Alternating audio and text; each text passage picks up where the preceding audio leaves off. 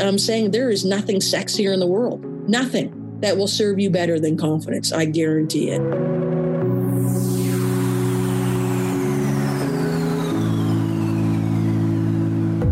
Hi, it's Holly Ransom here. Welcome, one and all, to Coffee Pods Fuel Your Difference, a podcast for the change makers and the game changers.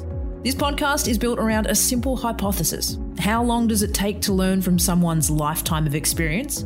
Coffee. So, in the time it takes us to share a cup of coffee with our guests, or for you to enjoy one as you listen along, we're going to tap into the lifetime of experience of some truly remarkable people who've driven significant change. I'm a big believer that success leaves clues. And be it putting an audacious idea into action, shifting a team culture, or even a country's for that matter, or using their influence to drive progress, all our guests have powerful insights, pragmatic tips, and passionate calls to action that can help each of us to fuel the positive difference we're all working to create in our lives, organisations, and communities. Coffee Potters, we've got a ripper guest in store today. And in fact, if you haven't had a coffee yet, you're not going to need one because the amount of energy that's going to come at you through this podcast is next level. And I tell you what, you're going to walk away inspired. One of my favorite things about this podcast, it is so pragmatic, it's refreshing, and we just have someone who calls it like it is talking with us this week. Our guest is Mandy Rennehan. Uh, Mandy is known as the blue collar CEO. She's an incredible Canadian who is entirely self made. She left home, which was the tiny town of Yarmouth, Nova Scotia, at 18, with just a dirty hockey bag and an audacious dream. A passion, as well, I should add, for woodworking. And by 19, she'd founded Freshco, which is now Canada's number one full service reconstruction and retail maintenance provider, working for some of the biggest Fortune 500 companies Nike, Apple, The Gap, you name it. And Mandy's worked for them or is working for them right now. At 24, she signed her first $5 million deal, and she's just gone up and up and up since then. Uh, she's won a range of awards, including the 2017 RBC Canadian Woman Entrepreneur Award. Uh, and she's also been named EY Entrepreneur of the Year. And I could go on and on, believe you me. The list, I don't know how big her trophy room must be. But really, one of the things I absolutely adore about her is how down to earth she is. She's 100% self made and self taught. She's got no formal post secondary education, never taken a loan, never had a handout. She describes herself as a fun loving adventurer and a rule breaker. And I think you're going to love her wicked sense of humor too. Here's Mandy Rennehan. Mandy Rennehan, welcome to Coffee Pods. Thank you so much for making the time to talk to us. Since I first watched a video about you uh, sent through uh, from a Canadian a friend of mine, Jan, the other week, I must say I, I fell in love with you and your spirit, and I'm blown away by the story of what you've achieved. And I'm really thrilled to have the opportunity to have a conversation with you today. The thing I wanted to kick off by asking is just getting a sense of how this all started. I'd love to get a sense of how your early years shaped the trajectory that you're on now. Tell us about growing up as a kid in Nova Scotia and where your passion for entrepreneurialism kicked off. You know, Yarmouth was the was really the town that what I like to say gave me the opportunity. Wonderful people growing up there. If anybody knows anything about East Coasters and small towns, I mean, they they give you the shirt they didn't have, and so you know I really had that that grassroots attached to me. Um, I had you know my father was a lobster fisherman, my mom was a homemaker, and uh, you know there was four of us. You know I didn't have a hope in hell of being uh, feminine. I had three brothers, and very athletic family. Um, that's how people knew me actually but I always had this yearning for for wood and, and construction for whatever reason. Um, there's there's none in, in the genetic bloodline in, in, either one of my families. It was just something that I loved, and so you know, from a very young age, I mean, we were a poor family. When there was no fish, there was no food. And so, you know, watching your parents struggle and watching the, you know, the the sure exhaustion of wondering, you know, where that next paycheck was going to come from really took its toll on me as, as, as a youngster. Absolutely imagine. Now, I've read that you've described yourself as being wired differently and having an awareness of that from a really young age. But I think, you know, it's one thing to say, I knew I was wired differently. It's a whole other thing as young as you did to start stepping out towards your own business. I'm really interested to get a sense of how you started so young because I've read that it was as young as 10 where you were already on the side of a port selling bait as a fish broker uh, to buy tools. Can you give us a sense of how that journey into entrepreneurship began? I just think that it was one of those things that, you know, when I used to, you know, be the little fish broker on the street and all the fishermen thought that it was all the guys on the street. Little did they know that I was the broker. My, my old man just about dropped dead when he saw me at the dock that day at 10 years old. But I think that what, what happened was is that I I saw it as a means that I used to take all my money from from from being the fish broker and I used to buy tools. And and then after after school, I used to look at the guys and say, listen, if you want me to be your winger or play net for you because I was better at sports than most of them, you're going to show up at three o'clock or, or, or I'm out. And by the love of God, they used to show up. It was my first early stage into motivating people. And so we used to build log cabins in the woods, you know, and this was when I was very young. And I, you know, because there was just, I was fascinated with wood and I was fascinated with structure. So I knew that that's really where I wanted to go. But being self taught and really not having the, you know, the ability to be able to go to school back then, to be part of that, I, I knew that I needed to teach myself and I knew I would learn very quickly, probably, probably a lot more quickly than most. That's one of the things that really strikes me about you is your approach to learning. I mean, you were self-made and self-taught in in everything that you do. You touched on the fact that you didn't really grow up with those influences around you. How have you embraced that on your own career journey? How have you intentionally got the right people around you that you've needed in order to set yourself up for success and learn what you needed to learn? Well, I think the idea is is that when you don't have any choices, you you got to kind of make your own. And and you know, a lot of times people will say to me, Mandy, you know, what what's the best advice you ever got? And I'm like, well, I didn't get any. you know, that was that was the one of the one of the biggest things. Is I spent most of my teens and my twenties, you know, in a in a dark room, hoping the love of God I bounced off of a wall and not a rigid corner. Mm. So right at that moment, I realized is that you become, you know, I was always very intuitive as a young person and very mature for my age. I had to be. Um, but I learned the act of persuasion very early on with who I needed and why. So I guess to kind of unpack that for you, Holly, is that a lot of times people are like, hey, you know, I got a great mentor. Well, you know, when you're looking to feed yourself and send your parents money um, to keep them afloat, you don't have time for all of the stuff that means nothing. You know, you need to take from all the different, you know, uh, I would say appliers to the job and take what you need. And so that was what I did is I really truly watched, listened and acted very quickly, more so than, you know, what a lot of people have to do today. You know, and that's why I'm I've always been a big advocate for, you know, mentors sitting back and letting them sweat rather than giving them the recipe if that makes any sense. Most definitely does, particularly given what you shared about your upbringing. I wanted to ask you about heading out into the world at 18 with just a hockey bag, as you describe it. At 19, you're starting this company. In your early 20s, you're getting your first multi million dollar deals. And yet, as you say, you're a woman, you're gay, and this is 23 years ago in the construction industry. You know, how difficult was that? Did was that something that you ever saw as too big a barrier, or was that something that really, from the early days, from the, the very start, you were framing as a point of difference and an advantage for you? You know, I, I think that you know if I if I'm able to frame this Holly for you is that you know I never ever left home and into the big bad world looking at it as a big bad world. I looked at every every heartache is an opportunity to change.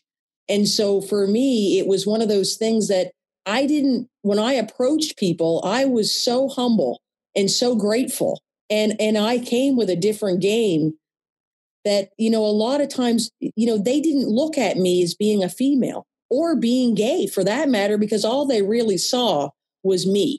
And I think that the idea was, is that a lot of, a lot of people today, you know, they're not themselves, you know, and so they become uncomfortable and then people around them become uncomfortable and then all of a sudden you know you hear the word discrimination.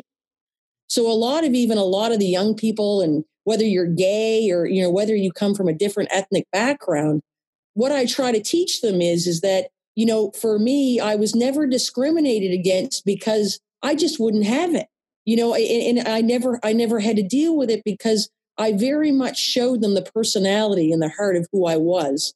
And that today everybody wants to cry discrimination, but I look and I'm like, you're just friggin' awkward, man. You know, this is this is the issue. And I, and, I, and I've baited a lot of them and said, I've shown up and you haven't known who I am, and I found you uncomfortable. So mm when people become uh, become uncomfortable, they move to the other side of the room because you have no commonality, no common ground to spark a conversation. And these are the soft skills, you know, for me that, you know, that I, you know, I just didn't leave home with them. I needed to really, really build on what I already had, which I can tell you to, mo- to most would be, hey, Mandy, you really didn't have anything. I'm like, yeah, but I became a millionaire just by being me. So mm. how do you like them lobsters? Right? Absolutely. I'm so struck by your confidence. It's a real X factor. And I'm interested because you mentioned that you knew from a young age you were wired differently. But to your point, a lot of people I think struggle with difference uh, or being the one that stands out. I've read that you've said that people nowadays are missing the yearning that underpins confidence. I'm interested for if you could explain that a little bit and maybe share anything you've done yourself that has helped build your own self confidence. Well, I, I think that a lot of it is about, you know, setting your eyes on a target and moving towards it. And I feel like right now we live in such a frenetic world that everybody is so worried about, you know, a lot of the biases and the stereotypes out, out there today. I I see the underpinning of of every situation because I've had to. I don't just move to the good stuff, Holly. You know, I've really truly had to see how did we get in this mess? And I see how we have. And I think the confidence for me is that I've got nothing to lose by being me every day because it has served me well. And I think that that is probably a lot of the advice that I give to people is that they watch me speak or they come in here and they leave and they go, you know what, Mandy, I'm going to quit my job tomorrow. I'm going to go to trade school. And I'm like, you do that. They're like, because you know what, there's so many cool technologies and innovations. And like, I mean, it's, it's, it's groundbreaking. And I said, yeah. But I said, here's the thing you've got to get past what other people think to find who you are. And I think that that's a confidence that if you look up confidence, it's a word that is just so removed from the world that we live in right now, Holly. I'm saying there is nothing sexier in the world, nothing that will serve you better than confidence. I guarantee it. We got to stop looking at the middle. You know, I've always looked after the edges, and the middle will look after itself. And that's what we're missing, Holly, right now, in my opinion. I love that comment about that we've got to look after the edges. I think that's really on point. I, I want to talk about your culture at Freshco uh, because I think it's a real point of difference. But first, I want to go back to how the company grew because it went rapid fire. You started at 19, uh, 21 or something, you'd signed your first million dollar deal. By 24, you'd signed a $4 million deal. Talk to us about the growth of the company and what, if anything, you wish you knew then that you know now. Well, you know, I think that if there was anything in the world that I hadn't known back then was just be kind to yourself. You know, I, I really used to come down on myself because I knew I was different. And I used to say, you know, my sense of urgency was that of no one else around me. And so when I learned how to, you know, control that, you know, I was able to just grow more with ease. Because, you know, when you start to scale a company like I did, all of a sudden, you know, you're the apple of everybody's eye. Like everybody wants Mandy. And I'm like, well, shit, what am I going to do? Like, I can't give everybody. So now I got to make little Mandy's. So it was for me digging deeper and realizing that, you know, there can't be two bears in the bed like me. That doesn't, uh, you know, always make for the best. You know, I really, truly needed to look and say, I need different personalities. I need people that that that are their their own selves, their own blueprint. And so that's when I started looking at different tools to put in my toolbox. And what I realized is very early on that that diversification was really, you know, who I was from a very young age because I didn't care who you were, what you were. If you had enthusiasm, ambition, and you absolutely had some form of a personality, even if it was a drier than a popcorn fart, I didn't care. You know, I wanted you part of my team because I would train you and, and that's what we did is we started bringing in i guess holly i don't know if you guys call them over there in aussie but we call them misfits. You know people that really were like me i don't even know i don't know where to go. I don't know where i fit. And i'm like then you're perfect for here. Mm, i love that. And so what we did is we just took all the, these different building materials you know and we made something that that that would make the empire state building look like it you know it hadn't even been built you know, we're really taking different fabric, you know, different types of plywood, woods, concrete, and we're just, we just took all of those different types of personalities and people and we we really glued them together into something that that absolutely is unshakable. And so for me, it was it took a lot more time, Holly, to do that. You know, everybody else takes the easy route of show me your resume. I, I absolutely could have cared less about their their their job resume. When they walked into my office, their eyes and their energy told me everything I needed to know. Passion for people is palpable. And I know it's something you're an enormously uh, proud and vocal advocate for because there's a forecast job shortage of a uh, million skilled people in your industry by 2020 in Canada, which kind of runs in contrast with this whole automation and technology focus that uh, industries have got at the moment. Talk to us a little bit about that. I've always bought in, invested in technology and a lot of it, but I've always been very, very mindful of the human part of my business. And so that's why right now I'm saying to everybody, you know, the 1 million, uh, the 1 million, million person shortage, Holly, in Canada really truly is not even close to accurate. We were a million people short five years ago. And you asked me, Mandy, how can you say that with great clarity and, and confidence? Because I've been living it. I turn away business every day because I don't have the people to bring into my fortress. And, you know, as somebody who's self made, it's excruciating. And so this is why I've made it my mandate to redefine the, the collar blue and, and to change the answer to what you want to be when you grow up, knowing that this is one of the most prideful, creative, sexy, rewarding industries that you can get into right now. And you can live the best of both worlds. Because I know that if I can't, if I don't fix that, I'm not fixing the real root issue behind why we've had the shortage to begin with. I feel so grateful to know that someone like you is leading the charge on this issue. I couldn't agree more with you about the importance of it. And I think not only through the example you're setting with Freshco, but also the advocacy work you're doing internationally, you're such a force for good on this topic. I want to ask one more question about the building the company, if I can. How difficult was it going from a doer to a CEO? It was excruciating. I mean, it it really like all of a sudden, you know, you're going from uh, you know, picking apples off of a tree to flying spaceships. Like, I mean, that's really truly the shift that happens that you, you you're not prepared for it. And people always say, well, you know, a type of personality like yours maybe must be a control freak. And I'm like, listen, if you run a, a business, you have to be some form of a con- control freak. And the idea is, is that how do you relinquish that control to really build the people under you to be the best that they can be.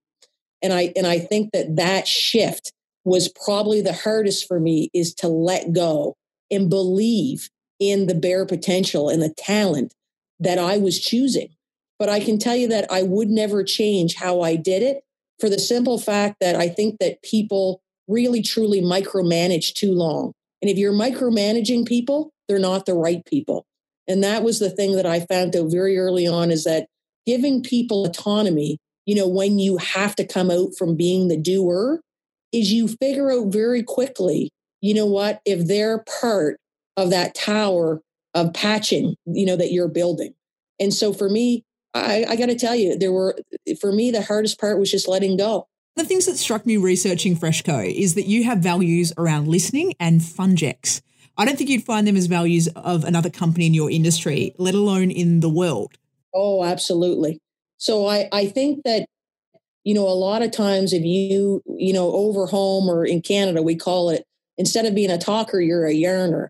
And I think that people are like, oh, you know what, this person loves to have a conversation. And and and you know, we have people in here that love to have conversations. But I I very early on, you know, taught them that everything that I know today was based on sitting back and listening when they didn't know that I was listening. And so they would like, they're like, Mandy, unpack that for me. I said, well, my type of personality, you know, I'm talking, I'm aggravating and teasing you, but I'm listening to everything you're saying, everything you're doing, your body language, so that I really know how to represent you in any type of relationship that we're going to have. And then the whole part behind Fungex is that, you know what? I've always had, you know, the ideology, Holly, that I don't understand. And listen, you might get mad at me for saying this on your show, but I'm just going to say it anyway. I don't know if you read the book because I don't know if it's floating around North America somewhere and I've never read it. But why does business need to be so damn missionary and boring? you know, and so people become complacent. You know, they become complacent and they're bored out of their minds because we've set up this man made structure of do as I say and you'll get paid instead of, you know, allowing them to let their personalities shine through with respect. You know, I say it all the time. I'm like, I'm the most respectfully uncensored bear you'll ever meet in your life because there's not a bone in my body that would ever be disrespectful to anybody. And so with the FunJect thing, it's always been like, hey, I want people to see that you can have fun and you can do and say what you want respectfully and still make a ton of money and make a difference in this world. And it's funny, it resonates with people at a higher level because I, I'm like, I don't know about you, Holly, but I still have never found the book online. I've never seen it. Is why is it this way? You know, because it's not serving the human race. I want people to come to work every day and it not be work. This is their life. One life. It's not work in my personal life because it becomes complicated for them.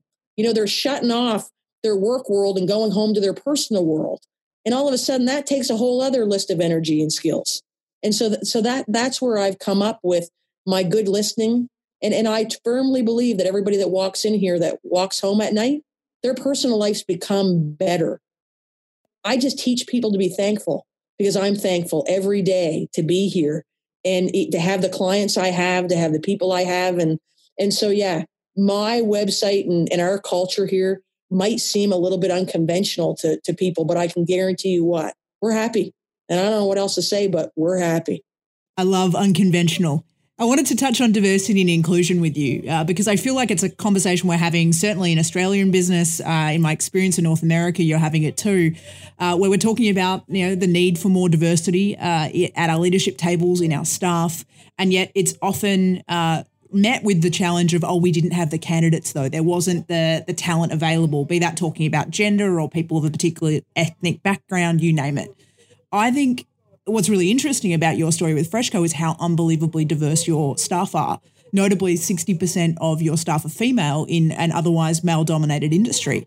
And i wanted to ask you has that always been the case? And what's your journey uh, been like on diversity and inclusion?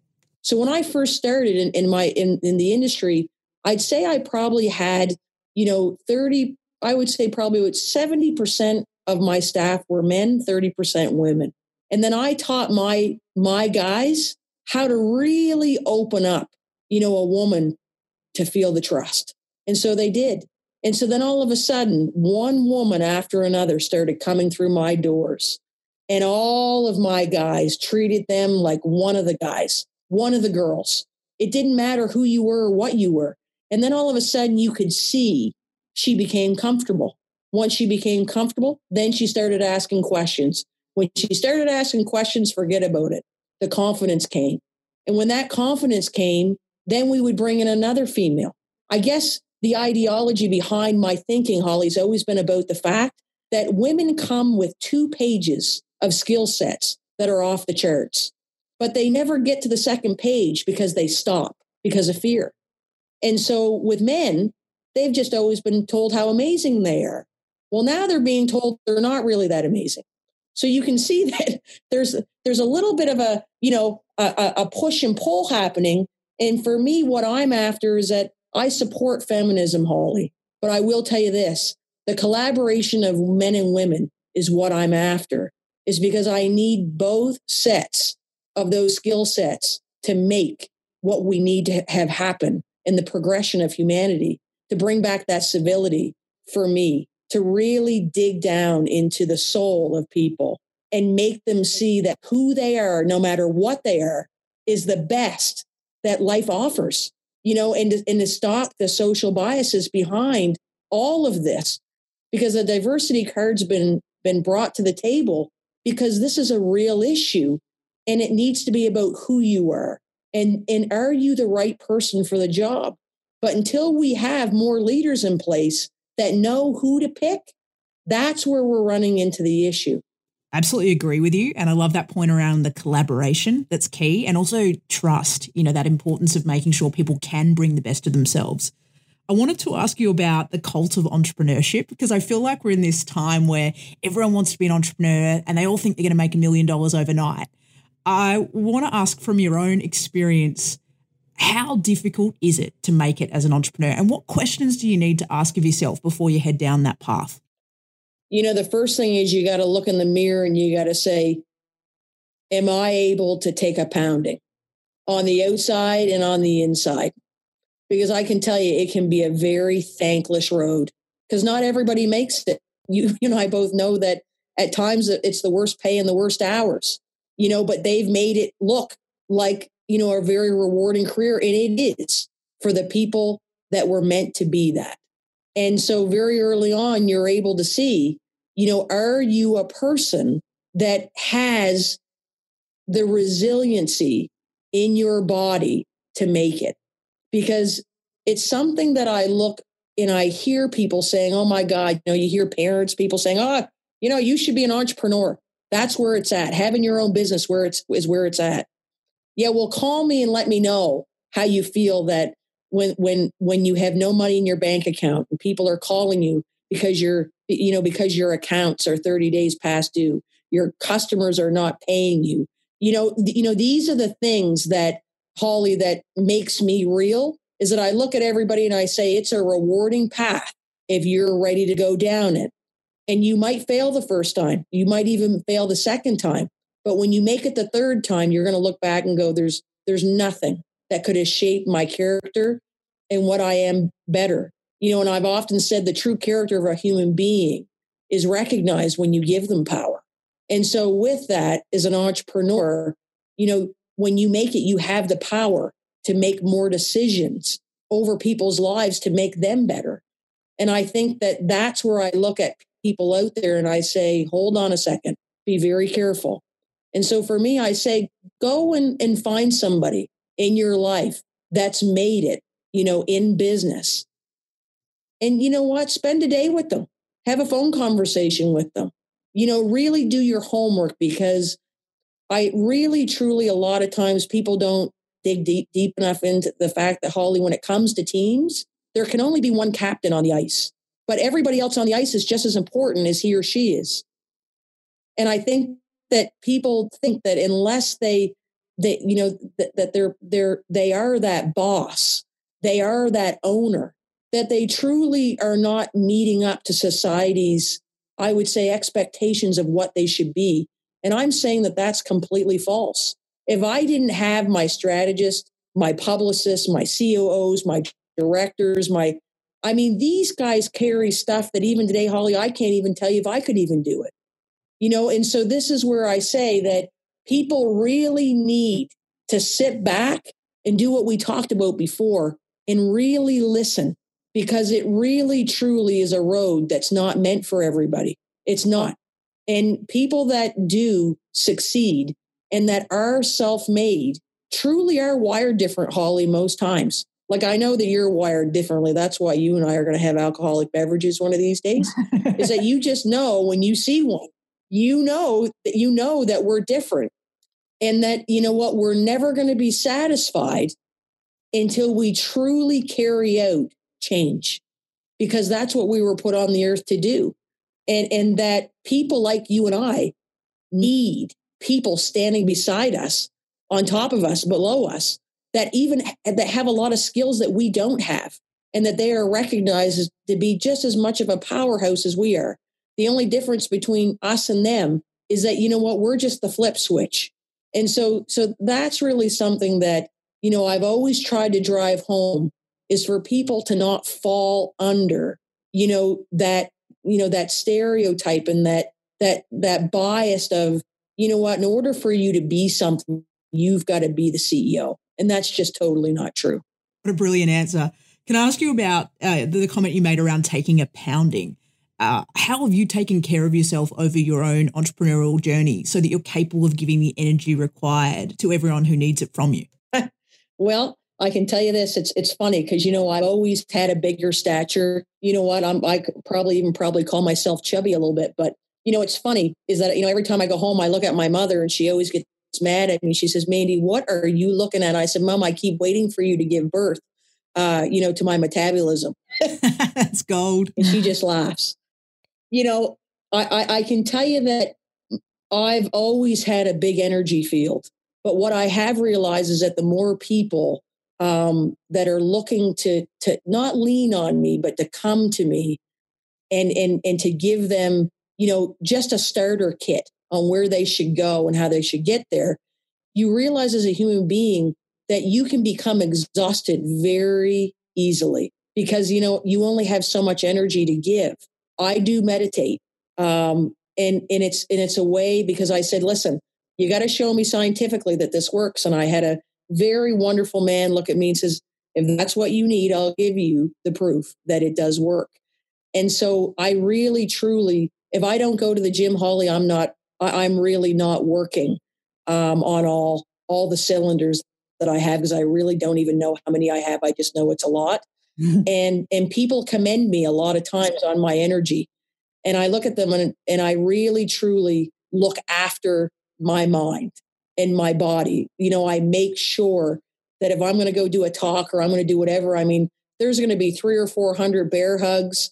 There's going to be this and that. I mean, but it's, it's like being an athlete, but being an athlete of change, you know? And so it's, it's something that what I can tell people is, is that in, in a lot of it too is I find with women is they're so busy worrying about everybody else, thinking that they're going to let them down is what I've realized is is that the more I've given to myself, whether it's a, a, an expensive bottle of wine or scotch, or going to the spa and just shutting off my phone for three or four hours, it makes me better. It makes me quicker, and I'm able to hit more people more quickly than I was when I was worrying about everybody else. I still can worry about them, but I'm able, I've definitely built myself into what I would call this this really great little fortress of knowing how to protect myself uh, from the naysayers, Holly. You know the naysayers, the people that it doesn't matter what you do, it will never be enough.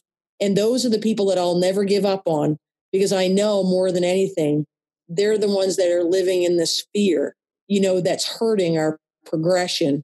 And so the more I give to myself, the more I'm able to have the energy to deal with the people that really truly can make a difference in this world under a you or a me. I love that phrase you just shared about being an athlete of change. I'm going to run with that. I wanted to ask you about philanthropy because you strike me as someone who likes to have impact in everything you do. How have you brought that approach to the way that you give back? Well, I think that, you know, when you look at the actual size of, of my company, you know, I'm not a small company, but I'm not an extra large company either. And so you know, for me, it's like everything else in my life, I've always done things for the right reasons. And when it came to philanthropy, you know, for me, you know, even when we started really, you know, subsidizing, you know, um, bringing women and young people and single moms into the trade industry, it's funny, you know, when I started meeting with all the schools, I looked and I said, so you guys have, you know, great curriculums, you're set up, I approve of them, great schools. And I said, but why do they not make it? Why do a lot of them don't, why, why don't they make it? And she says, well, maybe, you know, a lot of them can't even afford a bus pass. And I'm like, well, that's an issue. So I said, why am I going to be giving out scholarships? I said, when you guys can do that, when I said I need to subsidize their, you know, their living expenses. And so, you know, all of the academics looked over at me and they were like, well, that's a brilliant idea. And I said, see what happens when we actually talk and collaborate together? And Amazing things happen. Listen as well, right? To your earlier point. Yeah. And, and you know, because I looked at them and I said, but why? And, you know, and I, and I think that, you know, when, when you've never been handed anything and, and you've never had, you know, a, a net to fall back in, you've always got to have plan A, plan B, and plan C ready, ready for, for you to pull each trigger. And I think that that was where all of a sudden I looked and I went, so we're not going to give out scholarships. You know what? We're going to subsidize the people that get these scholarships in these programs, you know, so that they don't have to worry about where their next meal or how they're going to get there. So that's just one one angle of it. And and and so for me, I've always looked and said, I'm in a position now, Holly, to be able to give.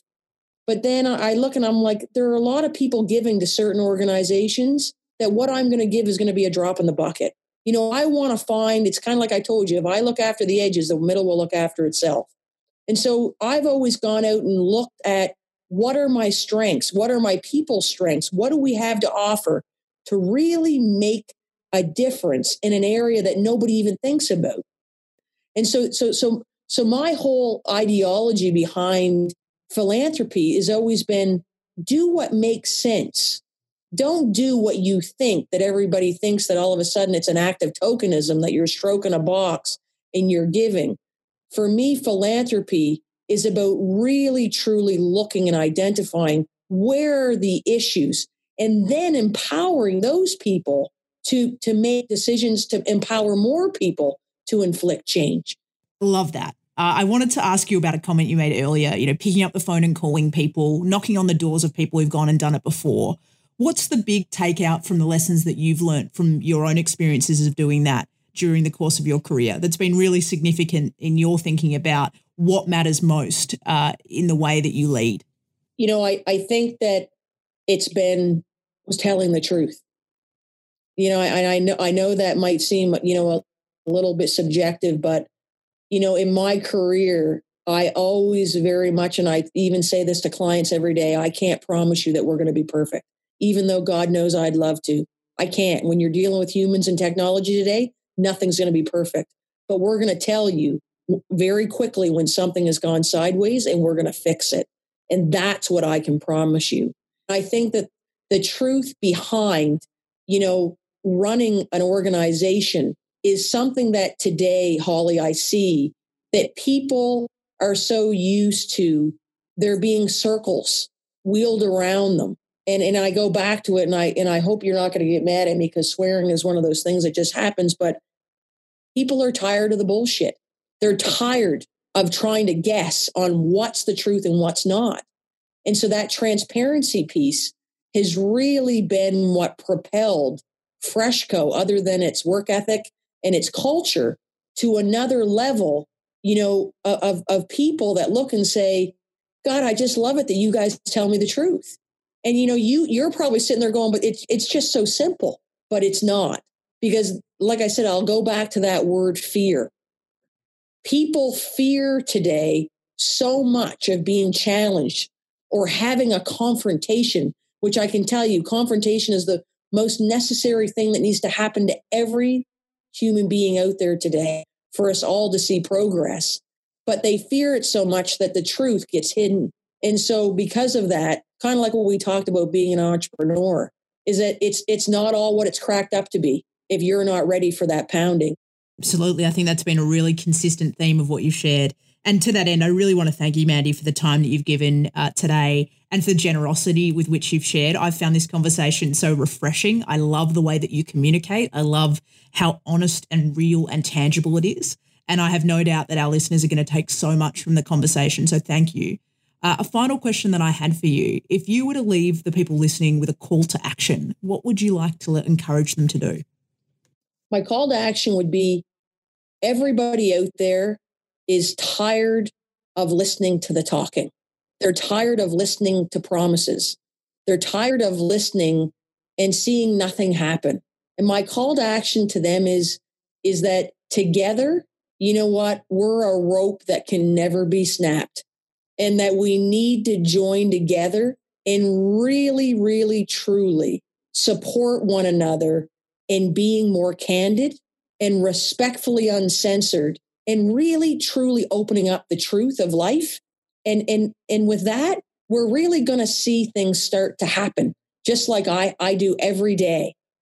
Because humans today they we they can make it or break what's been broken but we have to do it together.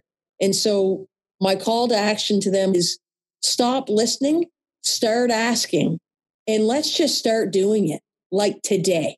What a great note to end on. Mandy Rennehan, thank you so much for being so damn awesome, not only with what you do at Freshco, but with uh, the really different and unique and important voice that you're providing uh, in Canada and to the world. Thanks, sweetie. You know what? Have a wonderful rest of your day. I'm glad I was your Starbucks. The best Starbucks I've ever had, might I add. awesome. Thanks so much, Mandy. Thanks for listening. I hope you feel inspired and have some practical ideas for how you can go and fuel the difference you want to see in your life, organisation, or community.